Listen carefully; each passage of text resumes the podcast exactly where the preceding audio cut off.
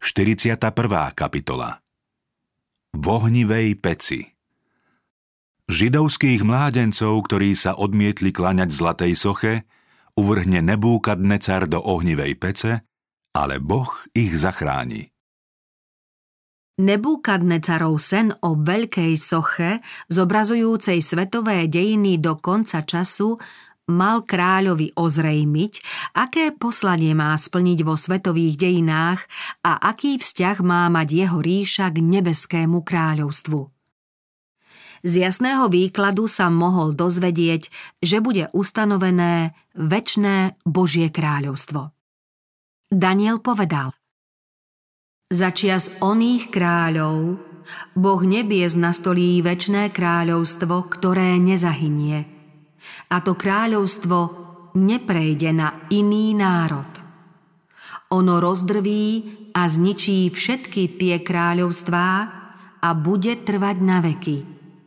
Sen je spolahlivý a jeho výklad je správny. Kráľ uznal Božiu moc a Danielovi povedal V skutku váš Boh je Boh bohov, ktorý zjavuje tajomstvá.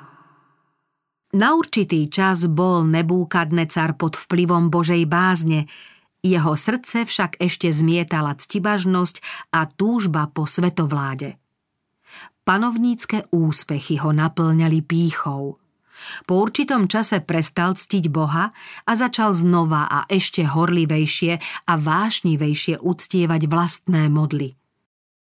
Veľmi ho dojali slová Ty si tá zlatá hlava – jeho návrat k modloslužbe využili kráľovskí mudrci, ktorí mu navrhli, aby dal zhotoviť sochu podobnú tej, čo sa mu zjavila v sne.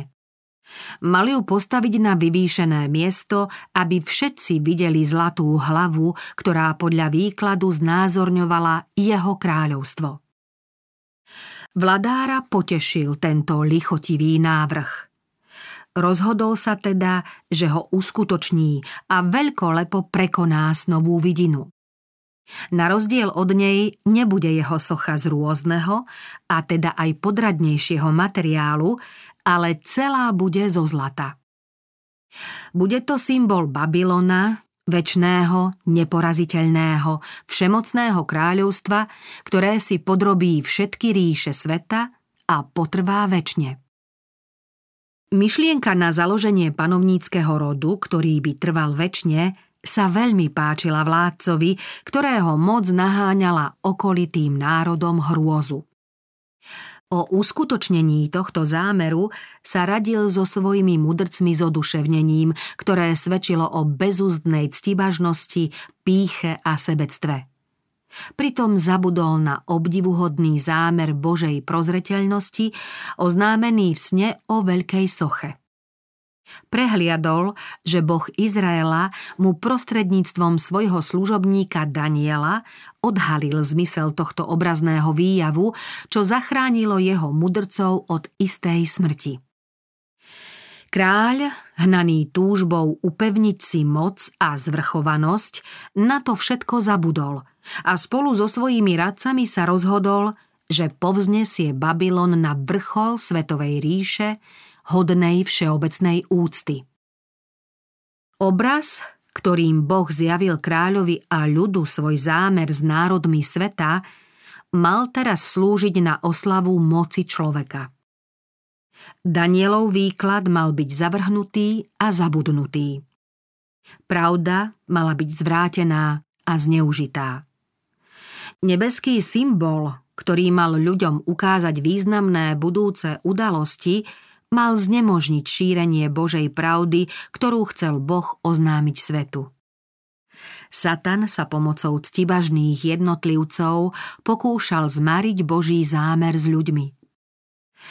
Nepriateľ človeka vedel, že pravda neporušená bludom má spásnu moc. No ak ju niekto zneužíva na vlastnú slávu a presadenie sebeckých plánov, stáva sa nástrojom zla. Zlatá socha Nebukadnecar vydal rozkaz, aby bol z jeho bohatého pokladu zhotovený veľký zlatý obraz sochy, Taký, aký videl v sne. Odlišný bude len jeho materiál. Hoci chaldejci boli zvyknutí na veľkolepé spodobovanie svojich pohanských božstiev, dovtedy ešte nikdy neutvorili nič také honosné a vznešené, ako bola táto skvelá socha, vysoká 60 lakťov a široká 6 lakťov. Nijako teda neprekvapuje, že krásna a cenná socha na poli Dúra znázorňujúca slávu Babylona, jeho vznešenosť a moc, mala byť v krajine modiel objektom posvetnej úcty. Na to bol vydaný rozkaz, aby v deň zasvetenia sochy všetci obyvatelia poklonov osvedčili svoju vernosť babylonskej moci. V ten deň sa v údolí Dúra zhromaždil obrovský dav ľudí z rôznych národov a jazykov. Podľa kráľovho príkazu pri zvuku hudby mali všetci ľudia padnúť a pokloniť sa zlatej soche. Zdalo sa, že v tento pamätný deň mocnosti temna s prevahou zvíťazia. Uctievanie zlatej sochy naznačovalo, že sa stane stálou súčasťou modloslužby ako štátneho náboženstva krajiny. Satan dúfal, že tým zmarí Boží zámer, podľa ktorého mali byť izraelskí zajaci v Babylone požehnaním pre všetky pohanské národy. Boh však rozhodol inak. Pred modlárským symbolom ľudskej moci sa všetci nesklonili. Boli medzi nimi aj traja pevne rozhodnutí nepotúpiť Boha nebies. Ich Boh je kráľ kráľov a pán pánov, Nikomu inému sa teda nepoklonia. Výťazoslávny Nebúkadnecar sa dozvedel, že niektorí z jeho poddaných sa odvážili neposlúchnuť jeho rozkaz.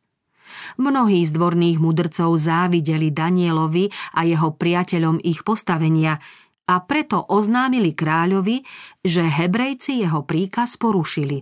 Vraveli, kráľ, ži na veky, sú tu istí judskí muži, ktorých si poveril správou babylonskej krajiny.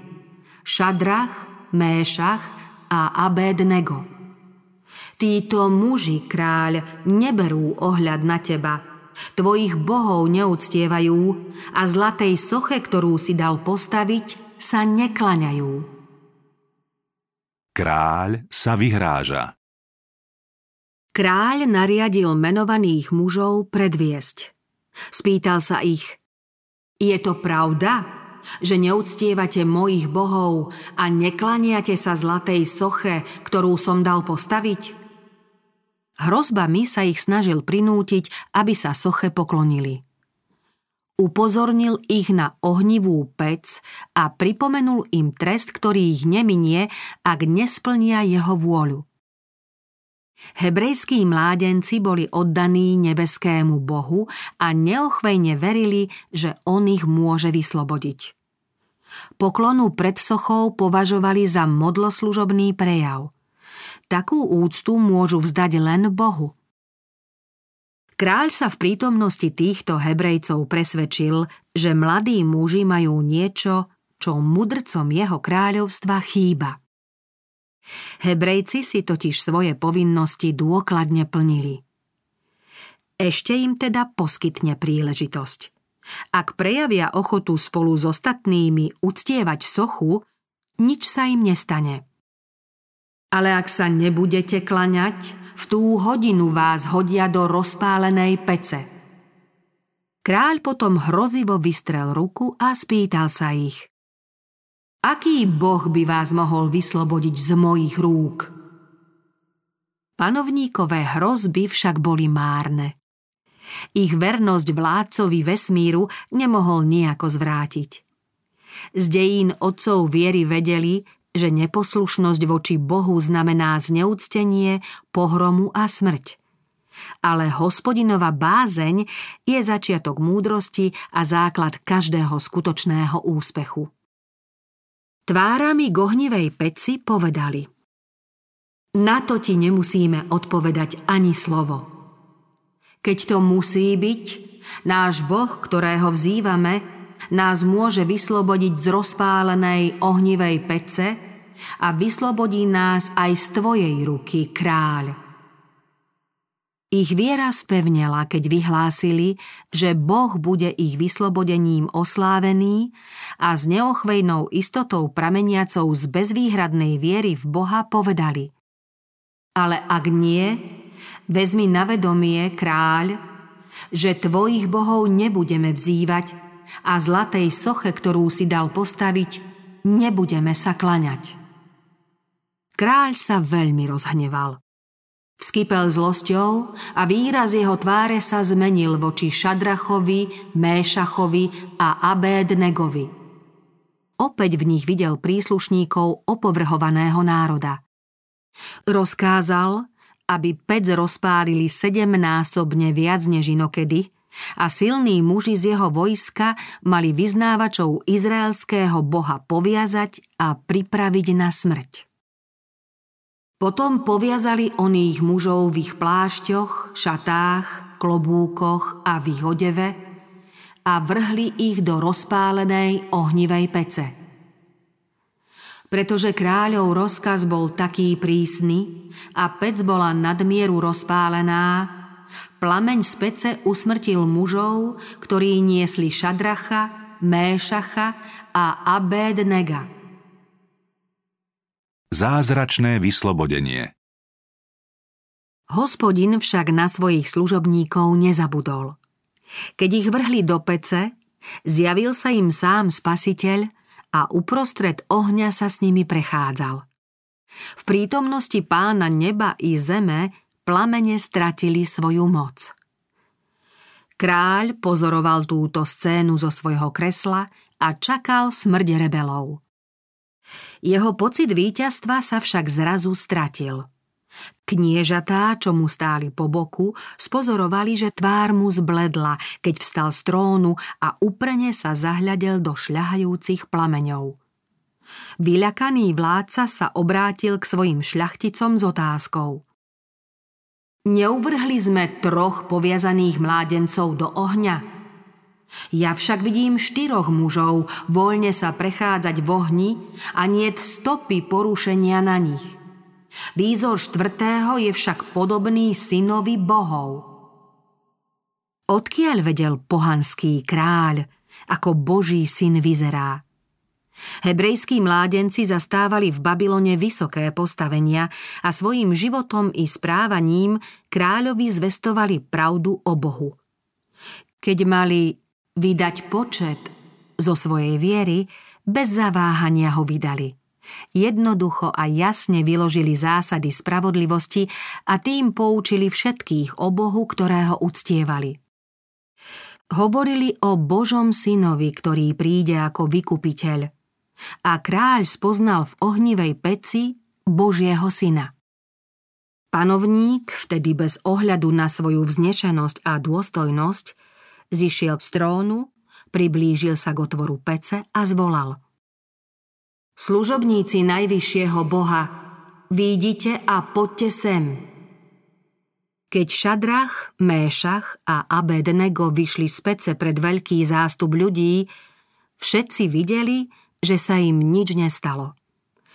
V ohni ich chránila spasiteľová prítomnosť a zhoreli im len putá. Potom sa zhromaždili satrapovia, predáci, miestodržitelia, kráľoví ministri a videli, že oheň nemal nejakú moc nad telami mužov. Ani vlas na hlave im nepriškvrkol, ani šaty sa im nezmenili, ani ohňom nepáchli. Kráľ na vystavenú zlatú sochu už aj zabudol. V prítomnosti živého boha sa všetci báli a chveli. Pokorený kráľ musel uznať. Požehnaný boh Šadrachov, Méšachov a Abednegov, ktorý poslal svojho aniela a zachránil svojich služobníkov, ktorí mu dôverovali. Prestúpili príkaz kráľov, ale vydali vlastné telá, aby nemuseli vzývať a uctievať Boha okrem svojho Boha. Zasiahnutý silným zážitkom, Nebúkadnecar vydal takéto nariadenie. Ktokoľvek z akéhokoľvek ľudu, národa alebo národnosti vysloví niečo hanlivé proti bohu Šadrachovmu, Méšachovmu a Abednegovmu, má byť rozkúskovaný a jeho dom má byť obrátený na hnojisko. Kráľ zdôvodnil svoj príkaz tým, že nie to iného boha, ktorý by tak mohol zachraňovať ako tento. Takto sa babylonský kráľ snažil rozšíriť medzi národmi sveta svoje presvedčenie, že moc a vznešenosť boha Hebrejov si zasluhuje najvyššiu úctu – Boh prijal kráľovo vyznanie i jeho snahu oboznámiť so svojím rozhodnutím celú babylonskú ríšu. Kráľovo verejné vyznanie, ako aj vôľa vyvýšiť nebeského boha nad všetkých ostatných bohov, bolo správne – ale vynúcovaním viery od svojich poddaných či vyžadovaním podobnej úcty Nebúkadnecar prekročil svoje práva dočasného vládcu nemal nejaké občianské ani morálne právo vyhrážať sa trestom smrti každému, kto nebude uctievať Boha. Rovnako nemal smrťou v ohnivej peci trestať tých, ktorí odmietli klaňať sa jeho zlatej soche. Boh si nevinúcuje poslušnosť od ľudí. Oni sa môžu slobodne rozhodnúť, komu budú slúžiť. Vyslobodením svojich verných služobníkov hospodin ukázal, že sa zastáva utláčaných a karhá všetkých pohlavárov tohto sveta, ktorí odporujú moci neba. Traja hebrejskí mládenci vydali celému babylonskému národu svedectvo o svojej viere v Boha, ktorého uctievali. Spoliehali sa na všemohúceho, v hodine skúšky si pripomínali Boží prísľub – keď pôjdeš cez vodu, budem s tebou. A keď cez rieky, nezaplavia ťa. Keď budeš kráčať cez oheň, nezhoríš, ani plameň ťa nespáli.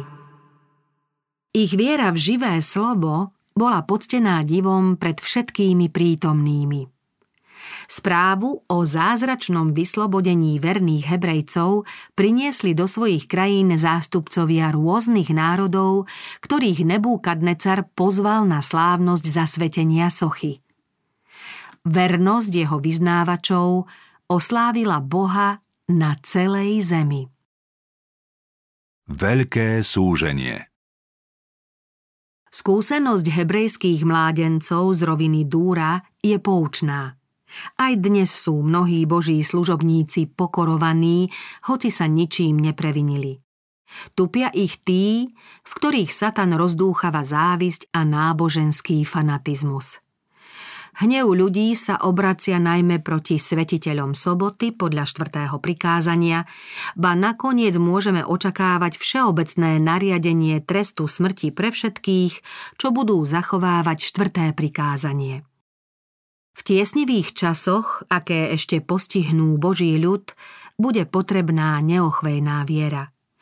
Božie deti budú musieť osvedčiť, že uctievajú len Boha a že ani za cenu života ich nič nemôže donútiť na hoci len maličký ústupok. Pre verných sú príkazy hriešných smrteľných ľudí celkom bezvýznamné v porovnaní s Božími príkazmi.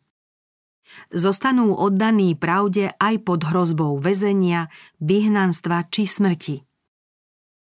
Boh sa v záverečnom období svetových dejín zastane svojich verných obhajcov spravodlivosti práve tak, ako sa zastal Šadracha, Méšacha a Abednega. Ten, ktorý sa s Hebrejcami prechádzal v rozpálenej peci, bude aj so svojimi nasledovníkmi, nech by sa ocitli kdekoľvek jeho ústavičná prítomnosť im bude útechou a posilou. V čase príkoria, aké nikdy predtým nebolo, Boží vyvolení zostanú neoblomní. Satan a jeho spojenci nebudú môcť zahambiť ani najslabšie Božie dieťa.